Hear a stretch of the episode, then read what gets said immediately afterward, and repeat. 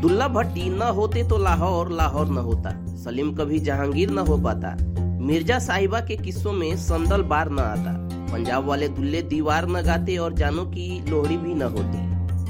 बाघा border से लगभग दो सौ किलोमीटर पार पाकिस्तान के पंजाब में पिंडी भट्टिया है।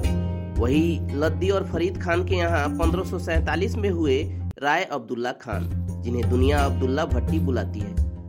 राजपूत मुसलमान थे वो।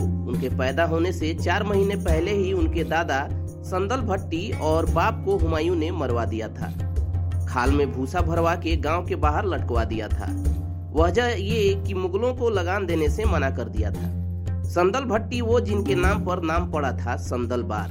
संदल बार जिसका जिक्र मिर्जा साहिबा के किस्सों में आता है, पंजाब के लोकगीतों में आता है। दुल्ला भट्टी उस जमाने के रॉबिनहुड थे। अकबर उन्हें डकैत मानता था।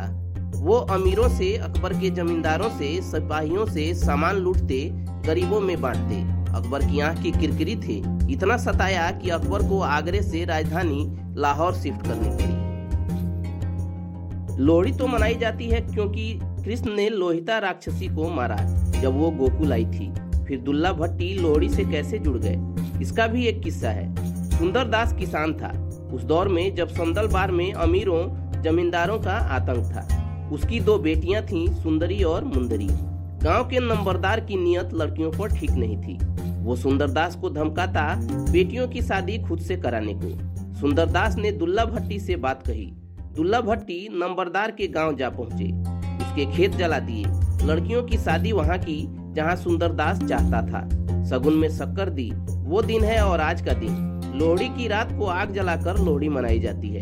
जब फसल कटकर घर आती है, गेहूं की बालियां आग में डालते हैं। दुल्ला भट्टी की जुल्म के खिलाफ मानवता की सेवा को आज भी लोग याद करते हैं और उस रात को लोहड़ी के रूप में सत्य और साहस की जुल्म पर जीत के तौर पर मनाते हैं। कहते हैं अकबर की बारह हजार की सेना दुल्ला भट्टी को न पकड़ पाई थी तो सन पंद्रह सौ निन्यानवे में धोखे से पकड़वाया।